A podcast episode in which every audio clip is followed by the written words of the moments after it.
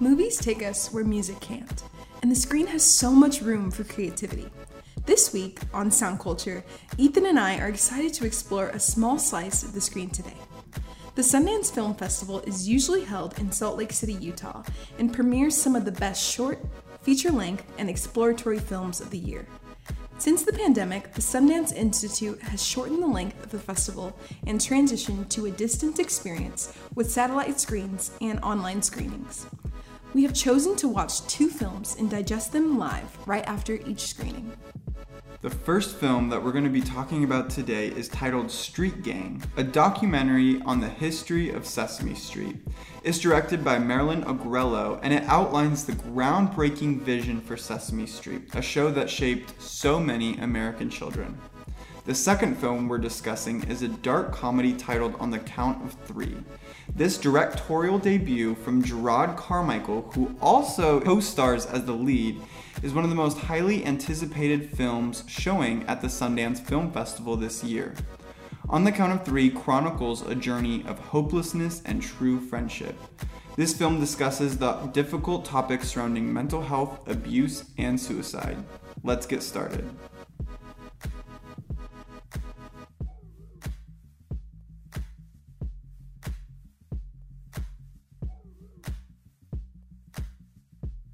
All right. Wow. Sesame Street? We just finished the first movie of the Sundance film. Street Gang. Yes, so Street Gang is kind of a biography. Yeah, it's a documentary. Do- yeah, I don't know why I didn't figure out the name of documentary. It's a documentary about the creation of Sesame Street. Yes. So Sesame Street started in 67 with a group of people, just like educators, producers, Writers, yeah. and they just got together and they were like, wait, a lot of that TV like that children are watching is crap. Like it's pies in their faces or it's like commercials selling them things. Like kids know the Budweiser theme song for their commercial rather than knowing like the ABCs. hmm And specifically inner city kids who were like not getting educational tools like kids in the suburbs. Um, yeah, it was just they were looking for something better and like more engaging and like teaching kids. Yeah. like the alphabet. They did a lot of. Uh, it was really cool to see how much market research went into Yes. Sesame Street. So they, um, they watched how like they studied kids and how much they were on Yeah. TV, which is said in like 64, 65, they were kids were watching television 54 hours a week. which I'm Which sure means nothing to us now I can top that with my phone and computer. Anyway, that's But not yes, about us right now. But it makes sense. Yeah, so back then it was 54 hours of screen time for kids under like first grade age. And and these kids, uh, a lot of them were not able to get their hands on a book until first grade. Wow. Uh, and so the need came from hey, we see all of these kids in inner cities, um, predominantly kids of color, um, not have the resources or be able to be prepared as they enter school. Exactly. And they wanted to make a show where parents wouldn't like leave the room when their kids are watching it. Like it could be something that the parents would engage with too. Yeah. Um, so Jon Stone, who was the director and creator, um, teamed up with Joan, who was the producer, and it was like her idea. And this basically was a response to the civil rights movement. She was like, "Wait, we need to like be getting back to these communities. Like they need this, um, and this is like the black communities absolutely need a show for them, like Yeah. specifically for the kids, so they can grow up and like." live in a world that's shaped by them like Mm-hmm. yeah And so they um, wrangled up some puppeteers Jim Henson. Jim Henson. And at the time, I believe, from what I gathered from it, puppeteers and like puppets and media were basically used as like kids promotion, like advertising Yeah. commercials for literally just whatever pop, Yeah. cereal. Um, and it, they all came with a catchy little jingle that Mhm. everyone knew. Um, but they knew and advertisers knew that puppets caught the kids' attention. The Yes. bright colors, the the sh- like the fast movements, Mm-hmm. the humor um, caught the kids' attention almost more than anything. Exactly. Yes. So Jim Henson was normally like Jim Henson's daughter is in the film and they interview her and she was like, I remember kids would feel bad for me and my family because my dad was a puppeteer and puppeteering wasn't regarded as like a high creative career. Like they were like, Oh, like are you good? Yeah. Like your dad's a puppeteer and um, she was like, No, we're fine. Like my dad's so creative and he's making money and we're doing great and Jim Henson was originally like his humor was dark humor and then Joan called him and was like hey Sesame Street like want to join the gang and he was like okay and so they literally like Yeah. used his puppets for good like for educational purposes So it ended up being um, complete. The first season ended up being completely funded by the U.S. Department of Education, Nice. which is insane. That television um, was being sponsored by like the Department of Education, and that's kind of where I think like I grew up on PBS. Yes. Like I grew up watching every single show on PBS, but they said in the show that, or in the documentary, that um, PBS was not a channel that you could easily get to with like dialing your TV and, Yeah. and finding the right like angle for the wires to be. Yikes. You couldn't find PBS really easily. so you couldn't like go on Netflix yeah, you couldn't just like click. click, like I imagine a two-year-old like- baby just like yeah types in types in Sesame Street. Jeez. No, yeah, you couldn't do that. So it was like not not everyone had access. But then they registered their station number, Yeah. and suddenly everyone was watching. Yeah, and um, what's really cool is they said uh, the kind of the main driver. Uh, it was this question before they launched, and they said, "What could TV do if we stopped selling pe- to people, stopped selling products to people, and we actually just loved them as people?" Wow, Which I think come on. us growing up in this Nickelodeon Disney world, like that's what we know yeah, whether like in that weird you know disney humor it's all about like love and finding yeah, yourself it's true. I feel like I never like I, I I definitely knew Hannah Montana lyrics more than I knew like commercials. right but like back then yeah, it wasn't about that. especially for kids three to four like this is that revolutionary the first first first ever Mm-hmm. of that of that Yeah. category um So while going through figuring out where where to set this, because right now it's just in a studio, they don't have like settings. Um, they were like, do we do this at someone's house? Like, what's the vibe? Is it like a fairy tale land? Jon Stone, the creator, was like, wait a minute, wait a second what if we did like an urban street, just like brownstones, stoops, like Dirty, fire, fire yeah. hydrants, super like authentic New York street, like inner city street, and I love that. have kids hanging out on the street like they do in real life Yeah, and the they summer had they had regular human beings like the main characters only, and then they would show the puppet part. But then the kids were so engaged with just the puppets that they were like, "Oh, we have to like we have to bring the puppets on the You street gotta like take this to the next level and just combine the worlds. So it just happened to be a street. Sesame Street was a street where monsters and humans like live together in harmony. Yeah, they said um, education was important, so every single scene that they did had to be educational. Yeah. Every joke had to have an educational line to it. Um, but it said education was important, but showing blacks, whites, and monsters all on one street is the most important Yes. thing of the show. Yeah, like being able to be friends with someone that's different from you. And Oscar the Grouch is like so rude all the time. Yeah, and they created him to say you can even love someone who's rude to you. who literally lives in a trash can. Right. Yeah. And and they created, you know, Big Bird for massive size. but he has like a child's heart and Yeah. is learning new things, just like the kids that are watching. It and and the way that they developed it was I mean, I don't think we've ever seen anything like that since. No, maybe Mr. Rogers, which probably is on that same level. Mr. Rogers though is a little bit more of a calmer show. Like I feel like it's more relaxing. This captured more of the New York energy and like harnessed it and used it to like gather gather kids' attention. I feel like Mr. Rogers is like the soft grandfather. yeah, yeah, yeah. Yeah. Which is what they intentionally wanted to Yes. Mm-hmm. not do. They were like, "Hey, Mr. Rogers is in his own lane. Like he's doing it. Like we wanna, we wanna grab people's attention in a different way." Yeah. So these characters live forever. Like, although they're not creating anything, like the characters are still the same, and they've almost expanded beyond the world of Sesame Street. And even though they're not writing new things for these characters, like they're still alive and well, mm-hmm. and like teaching kids things. One of the the prominent things that really stuck out to me in this documentary was one of the human main characters uh, ended up actually passing away. And so the writers were kind of tasked with this difficult like, do we just say that he retired? Do we say that he moved away to Florida for the summer?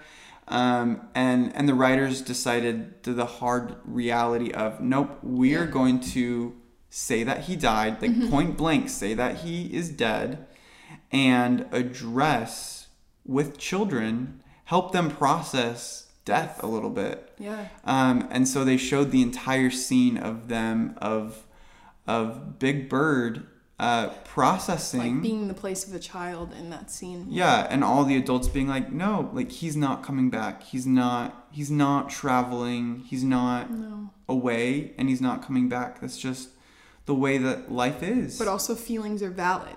So Yes. whatever you're feeling, anger, sadness, like let it all happen, you know? Yeah. And gave space for that. um, which is awesome. They um, Yeah, they brought in so many artists. There were so many people involved, like little people, big people, like Mm-hmm. big giant roles like John and Joan and Jim Henson, but then also tiny people that like were Big Bird or were like one puppet on a show or like got to little kids that got to be on it and say the alphabet with Kermit the Frog and just how they gave everyone room to like be themselves and have a space to learn and Mm-hmm. make mistakes and yeah, just be there. But um I feel like the way that they Now we just talked about the pros. Now let's talk about the cons of this film. Ugh. Um, you know what? I felt like this was the slowest documentary I've ever watched in my entire life. it was very slow. I Ethan and I were already on our phones like halfway through it. Um yeah, I don't know. Maybe they just chose that pacing, but Ethan, how would you have paced it? Like what would Yeah, what I think so. One thing in the Q and A that the director like actively chose was to only highlight the first twenty years of Sesame Street, um, which is super super valid. Yeah. And for example, Mr. Rogers' story, like that movie documentary, only highlights the first twenty years, but then it also continues into the future and impact of it now. Yeah. Um, and because Sesame Street is still going, they're still creating episodes. Um, I I wish we would have seen the kind of act two. So Jim Henson died in 1990 at age 53, and it literally just stopped the documentary right after that. Like it didn't really continue like the story. No. Um, so we didn't even get to meet characters like Elmo or Miss Piggy. um, well, Miss Miss Piggy's a Muppet, but yeah muppets and fun fact muppets and sesame street were like one thing Yeah, for a while true. Um, but i wish that we would have seen like how did elmo come about how did these like iconic characters that we all know and Exactly. love and like i would say are more our childhood yeah. um, kind of this wave two of Sesame Mm-hmm. Street. Where does that fit into the puzzle? How does that come along? Where did these ideas come from? Because we saw a lot of lot of early conversations, a and- lot of meetings. So we're like, okay, let's see some more meetings of like progression Then we didn't get it. And it was a lot of it was a lot of conversations of hey we're representing um, black people really well but we're not representing asian people really well we're representing hispanic people but like it's not as accurate as we should be d- describing hispanic people Yeah. and so a lot of the documentary was trial and error of trying to accurately pick like depict every people group. Mm, like a neighborhood. Yeah. Yeah, cor- correct. Um, how would you have? Oh man. I think I would have maybe focused on at the beginning, like the impact, maybe like gone backwards. Focused on Yeah. right now. Who are people, maybe even the sons and daughters of the creators? Like, okay, what are their lives like now? How are their lives impacted by what their father or mother or whoever has done with Sesame Street? And then went backwards and like, this is how it started. Like, these group Yeah. of tiny people like spread into this nationwide global Global, yeah. phenomenon that has been shaping children forever and Yeah. like giving them space to like create the world that they want to live in and It really, yeah you know, I will say I loved the, and I think I already said this, but I think this is it just floored me all the way through. Is it really showed a generation of kids of how to accept one another mm-hmm. truly. Um, they showed a, I think this was a really good scene that they ended up showing. I wish they would have like spent a little bit more time on it, but they showed in the state of Mississippi they weren't allowing um, Sesame Street to be aired because it showed a mixed neighborhood, and it showed black kids and white kids playing together and no yeah not in Mississippi back then. But they but PBS was like, no, like this is this is America and this is the reality of the street. this is america sorry was that that was counter to your point Anyway, um, but it, it ended up showing that you know we need to teach not just of things that we feel comfortable about. Um, another another thing that they really stressed, and I think that ended up expanding, was the need to talk about music and not watered down music. yeah Um, what do you think about them talking about music so much like that? music the jazz Yes. stevie wonder johnny cash so many great names in music and they were like yeah we're gonna put in all the modulations and all the like i don't know music Yeah. but like we're gonna put it all in there like they didn't like it wasn't like fun yay we're gonna have play a game come on Yeah. let's go but it was like yeah yeah we're gonna like Oh, you know I just like gave the full look into what music is like Mm-hmm. and who's big in music who's like learning and i don't know it was it was really fun And they still do that. I Yeah. think that's still a really big part. They Maggie had Rogers. Maggie Rogers sing a, like a goodnight song on there. They had her talk about how she loves her hair.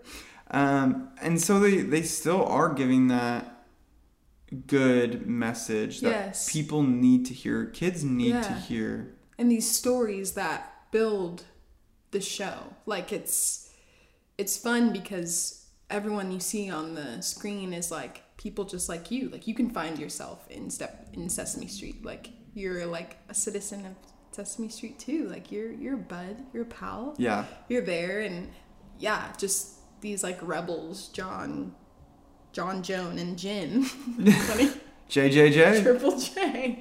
Um, they really were like the beginning of what it is now. Yeah. So an hour and a half of our lives, we learned some, we cried some, and we will not get that time back. Before Ethan says this, I go, "How do we want to end this?" And that's how he ends it.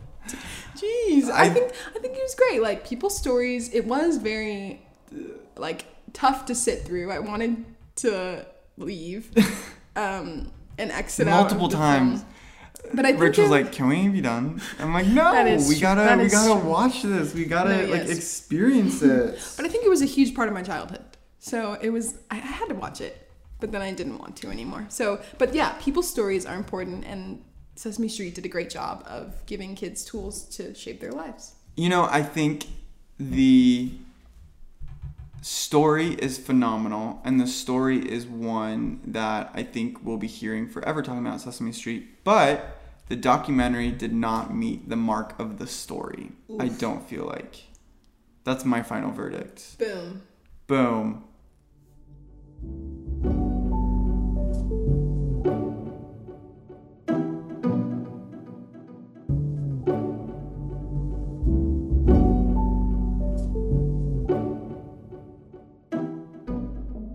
Friends, this next movie that we're talking about outlines topics such as suicide, abuse, and mental illness. If this is a difficult subject for you, feel free to stop the episode. Let's get into it. All right. Uh, On the count of three. I feel very heavy after Yeah. watching it, but also at the same time light. Yes. The script, the story, the way it was shot, Yes. all work together to tell this Beautiful. but sobering story of Yes. friends. So scripts, Yeah. yeah. Well, first I want to say my my wife Lillian said it was one of the one of her favorite movies that she's Yeah. ever seen, Hmm. which was shocking to me, but also not at all shocking to me. Uh, yeah, I think it was one of my. I would say it was in my top. No, yes, very. It's one of those like gem movies that you you don't know when you're going into it. Like you know it might be something. I special, knew I would probably be like near tear crying, Yes, yeah. but I when it finished, I was like, oh my gosh. Anyway, Yeah. we'll jump into it. Yeah. So the script, um, written by Ari Katcher and Ryan something. I don't remember his last name, but they wrote the script, and Jerrod Carmichael directs it. And he talks about in the Q and A after that we got to watch. Um, he talks about the script really being the bible for the the movie. Like Mm-hmm. usually actors. Yes. So so yeah. comedy actors like Jerrod. Uh, so he has been on ABC. Has been doing. I don't even know what has he done. He's done stuff on HBO. HBO. Yeah. So a lot of comedy actors they uh, go off script. I think of like Will Ferrell, Amy Poehler, and he's not. He's not in the same class as them. He's not an SNL gang member, but um, what I think is really notable is the fact that he quoted multiple times throughout this Q and A that he was very hard on staying true to the script. Yeah, and respects the writers, respects what they've pulled from because I know probably the way that the story is so lived in and so real. Um, the writers obviously had mental health, um, just like run-ins with mental health in their own lives because you can tell. And Jerrod really, really respects them and respects the way that it's written. So something you'll probably hear from us a bunch in this little section of the episode is that this film feels so lived in. Yes. and it definitely stems from the script. Um, when I think of this script, it was playful, it was dry, uh, it was humorous, it was so funny, but it was also so sad and heavy. Um, and it felt so lived in. It felt like a day in the life. Yeah. And for sure. yeah, yeah. What were your thoughts on this? How what do you how do you think Yeah, I think it affected it? the the writers had a really good sense of humor, but also a sense of drama. They were able to pull on um, and kind of bring lightness into the situation and lightness into the subject matter because it's so dark. yeah. Like the end of your life, so so dark. And then they were able to crack jokes, and you're genuinely laughing. And then the next second, you're like, yeah. wait, this is really intense. Um, and there was just that balance of tones that was really, really well done, skillful. What I love about that is it really depicts real life so honestly. Um, I think when I think of all the serious moments in my life, um, I always am like cracking a joke or something like that in Yes. that moment, even when that- it's yeah. super inappropriate to make a joke. Because humor is something that as humans, I think we all kind of fall back on. Yeah. Like no, whether that's based yeah. out of insecurity or whether that's just to fill the blank noise. Um, and I've never quite seen a movie that depicts humor in such a dark situation so well. Yeah, for sure. And the way that it's shot also really, really plays into that too. Yes. So it's shot on a 35 millimeter, which you can tell from the get go that green, green tint, um, where it almost feels like you're watching a like a Polaroid picture. Um, and the film takes place over just 12 hours in a day. Um, and I really like that Jerrod decided to go with 35 millimeter because then it feels like a photograph. It feels like a snapshot of these two friends' lives Mm-hmm. over 12 hours. what I think is so beautiful about it is it, and it doesn't feel like a photograph in the way that like a Wes Anderson film Hmm, feels like a yes. Oh, photograph. yeah. It feels like a photograph in the way that it feels so honest and so real that there's almost no way you could get a picture that turns out good about that. Hmm. Uh, I, f- I think there's like those moments in your life that you want to take a photo, but you're like, I know the photo is gonna be ugly, but the moment is good to me. Yeah. That's what that's what they That's true. accomplished in this, which is kind of a funny way to put it. But Yeah. yeah, I think that um, is a good way to put it. I love the coloring of Mhm. it. Um, something with 35 millimeter is it has that green, blue, Yeah. hazy gray color that this entire time. Um, so everything was very stark white, stark gray, um, very harsh contrast in in all of the scenes. There, I think, I believe there's only one scene that was bright and colorful. Yeah. I was I was waiting that entire time for this like For colorful like life moment, and there never really was. I think it was a flashback that was Mm. colorful. yeah. Um, I don't even know what it was. I should have been paying more attention. I was like looking at no, like yeah. it was like just amazed by Yeah. the shots. Yeah. it, but it was very. It felt very flat, Mm. like like a Polaroid, like Yeah, you said, like a Polaroid would be. Yeah, Every day. yeah, yeah, And yeah. Something that you brought up before when we were talking before we recorded was the fact that all the shots are tight. How Yes. everything is so in in your grill. like Yeah, what's interesting is you there was not a single I think there was maybe one aerial shot in this entire movie, an hour and a half feature film. mm, Um it was all tight shots. So it was all portraits like close up like shoulder up. yeah. Um and it was all locked in. Faces were center of it no matter the angle that it came from. Mhm. And that really, I think, speaks to this idea of when you are um, having a, when you're in that mental space. Yeah. Um, and when emotions like that are so real and valid and that's the only thing on your mind, I don't think you can ever truly see an aerial view of No, anything. You can't see the forest from the trees. Yeah. Yeah.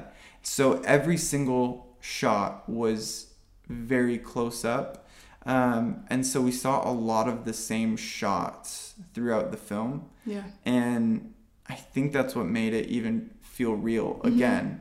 Just like in their lives, and it wasn't like a celebrity or it wasn't like Yes. a well-known figure. These are characters that we just met two hours ago. Yeah. Like we just met Val and Kevin, and we just met these men that are going through real, like you said, real, Real valid life. things. And we get up in their grill, up their noses, Literally, like yeah. we see it all. And yeah. What I love too is I learned this in some of the film classes that I was in in Whoa. in that whoa in college. Not me being a film major. Maybe. I could see I would it. never. Uh, Maybe make a doc. Make a documentary. an iPhone dog. That's all the equipment I have. Anyway, I have a podcast mic. There you go. but I I learned that um, I learned that you would position your camera in different places to give the emotion of what was going on. For example, if you have a, a shot and you're talking to your boss, the shot would go low when the boss is talking, up looking towards the boss um, to make the boss seem like a big um, figure. So when you're looking up, you seem like a giant, bigger figure. Um, and when you are feeling weak, when you feel small, it usually is a down shot on you because the viewer sees you as smaller. So, what this film did a lot, it, it was mostly straight on, except for when they were talking to the state people or when they were talking to police officers or different people, psychiatrists.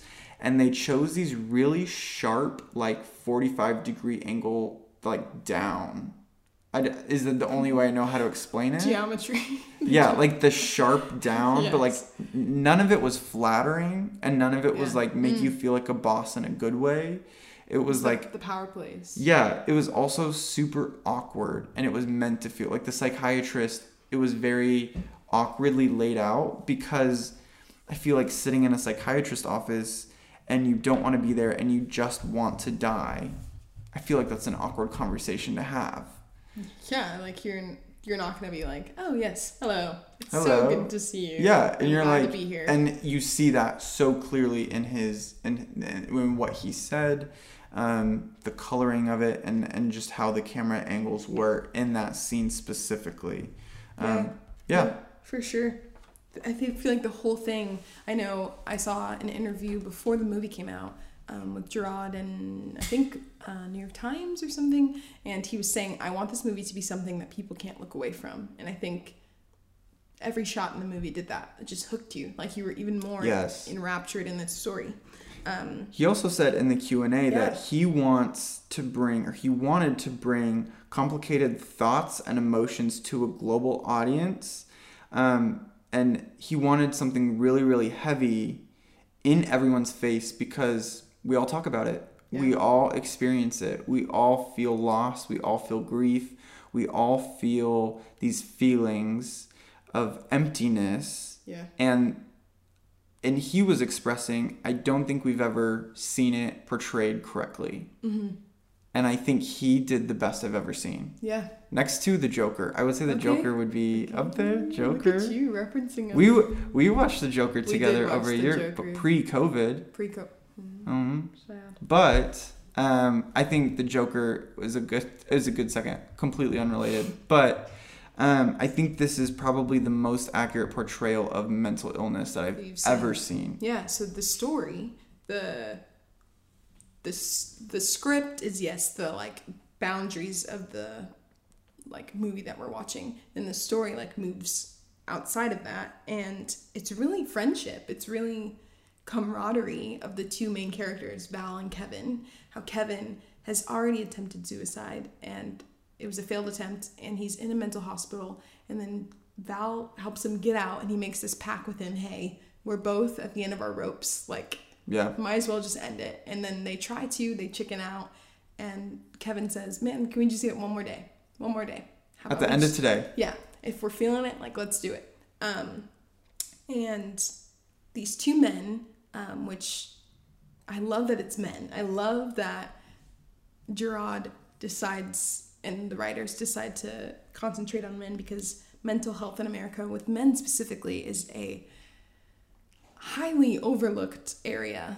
Um, men have higher rates of suicide than women but a lot of mental health resources are geared towards women like and not men. And i think toxic to- toxic yeah. toxic masculinity plays a huge part in that and the media portraying men as like stronger and, and not in need of as much help as women and um, yeah i think this movie totally rebels against that and is like no like these men need help Yeah. and they truly need community but they need like psychiatrists they need maybe medication they need continual support Yeah. around them more and yeah, more than one conversation. yeah, Yeah. specifically men of color. Um, the main character is black, and And that was a big Yeah. that was a big conversation that they had like even in um, their last moments as a duo all the way up to the end. yeah, Kevin, who uh, was white, I think he uh, he was like, I am so sorry for like the issues that you have had to walk through as a black man in America. yeah, And the mental issues that you've had to walk through that go un, unaddressed. And he said it really f- funny. yeah, because he's drunk. Yeah, but it like wasn't funny at all. Like I think the way that I perceived it and like as a viewer, I was like, "Oh my gosh, like You're right. you're right. Like this totally is taken as a joke." Um which is uh it's so heartbreaking. No, Yeah. yeah, and um, the 24 hour day, the 12 hour day, really gives us the urgency. Like we see how urgent it is for this, like these resources to spring up. Like we need help. Like these men were like, oh, at the end of this day, like they don't have two weeks. Like Right. they're they're really needing it now. Like I think Jerrod was saying, like, yeah, we kind of need like help now. Like there's no Yeah. waiting. Like this should have been done yesterday. like we should have had facilities, programs, like workshops yesterday, and we should have be talking about this. Yesterday. Right, yeah. Yeah, yeah, But- yeah. Yeah, just the the snapshot um, that he picked was really really beautiful, and um, it's funny that this idea just came from like him scrolling through his old emails with Ari, like the writer, and just was like, oh, like let's maybe let's do this. Mm-hmm. Yeah. But it turned into something absolutely breathtaking Mm-hmm. um, and just sobering to watch. So there were a few lines that really stuck out to me throughout this entire film, and they really paint a picture of the different moments that are in the film. And and you have multiple highs and multiple lows throughout the entire film. But towards the beginning, um, Val helps Kevin escape out of a um, mental hospital. Yeah. And so they're they're on the run and they get in his yellow Jeep, which ends up kind of being this like iconic figure throughout the whole movie, and this punchline of like the end. And they're driving in this Jeep, and Val says they're joking, and he says this in between jokes. Um, he was like, "Not waking up tomorrow is the most beautiful thought to me," and then, and I think that really hit because you're you're you're they were just talking about how Val got promoted. His girlfriend is expecting a baby. Yeah. He has a, a nice house to live in. He doesn't like the music that Kevin's playing. Yeah. Like it's just friendship things. And then and he's like, I don't even, I don't want to wake up tomorrow. I don't want to live tomorrow. And I think that hits to the reality of what mental illness is and this misconception surrounding mental illness. Because it's not an every single moment type thing all the time. No. I, I believe it's, you know, sometimes it comes and sometimes it, Or it's like that like hum or In like the a back. thread. yeah. It's just like always there. Totally. Um, another one of my favorite scenes. We, it was about halfway in, um, and Kevin they they were taking their anger out. They said, "Well, if we have one more day, we're going to use our day because there's no consequences for tomorrow because we're going to die." And um, so Kevin is like, "Hey, there was this man who, uh, this doctor who treated me horribly as as a kid. He abused me." Um, and he doesn't outright say it, but it alludes to it through a flashback and, and through the conversation that they have. Um, and and so they obtain a gun, and uh, they they so Val takes him to a shooting range Yes. because he's like Kevin, You you can- can, you're not, you are a horrible shot. So he takes him to a gun range and they're practicing, and it's this really comical moments. Um, and then, and then Kev has this like super like millennial millennial Yeah. woke statement. He says, um, oh, where is it? He says, so he shoots and he misses the board. He Yeah. misses the board that Every he was. time. Every single shot was like he he hit the corner, and uh, Val was like, "Bro, what was that?" And he goes, "That's the problem with guns. Is it gives insecure men the illusion of power." And I think that's kind of one of the theses of this entire thing is these men not necessarily insecure, but they are definitely questioning life. And I think in that there's an insecurity um, that they're finding security in a gun in that Yeah. moment, whether that's Power and taking it out on somebody else um, or controlling their own own destiny and own fate um, through the use of a gun. It, it was a really like Yeah. sobering moment But of the then also, in contrast, Kevin also says like, "Man, I feel like such a hypocrite when I carry I'm carrying a gun and I post about anti-gun laws and like needing to pass them and stuff." And and you're like, that's so funny. yeah, because I don't know, it's like it, it's very it was a very well done script, very well done because you're like one moment you're like.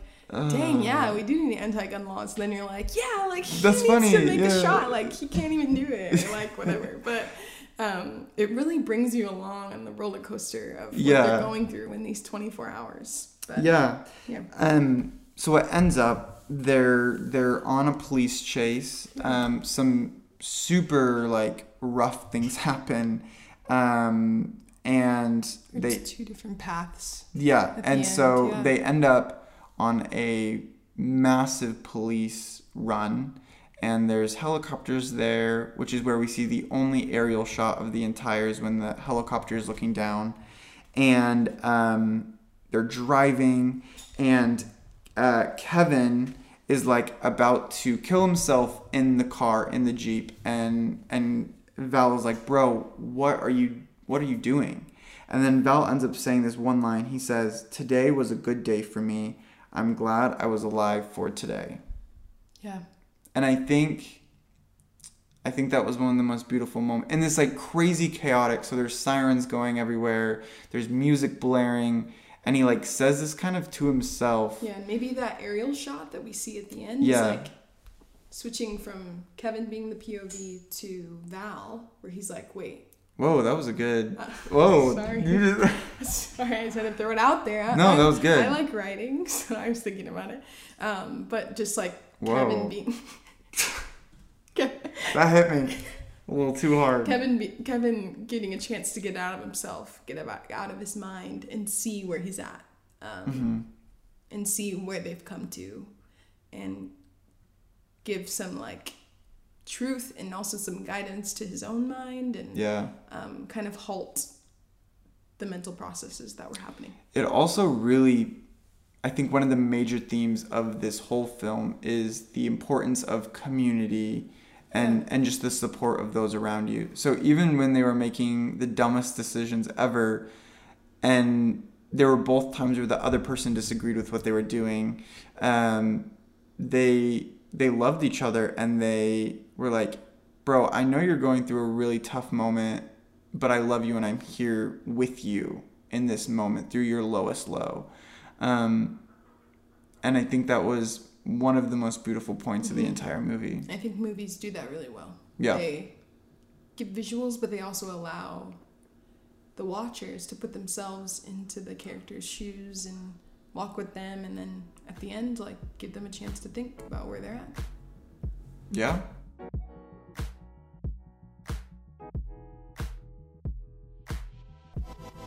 That's a wrap on our Sundance 2021 watch party. Although these films are in stark contrast, they cover stories that are just as real on screen as they are off. Both of these films stress how important love driven community is in all of our lives. If you find yourself in a weird headspace, we're going to drop some mental health resources on Instagram this week. Thank you so much for being a part of this watch party. And if you saw any Sundance films or any good films this week, let us know. Inside, we're all film majors. We'll see you next week.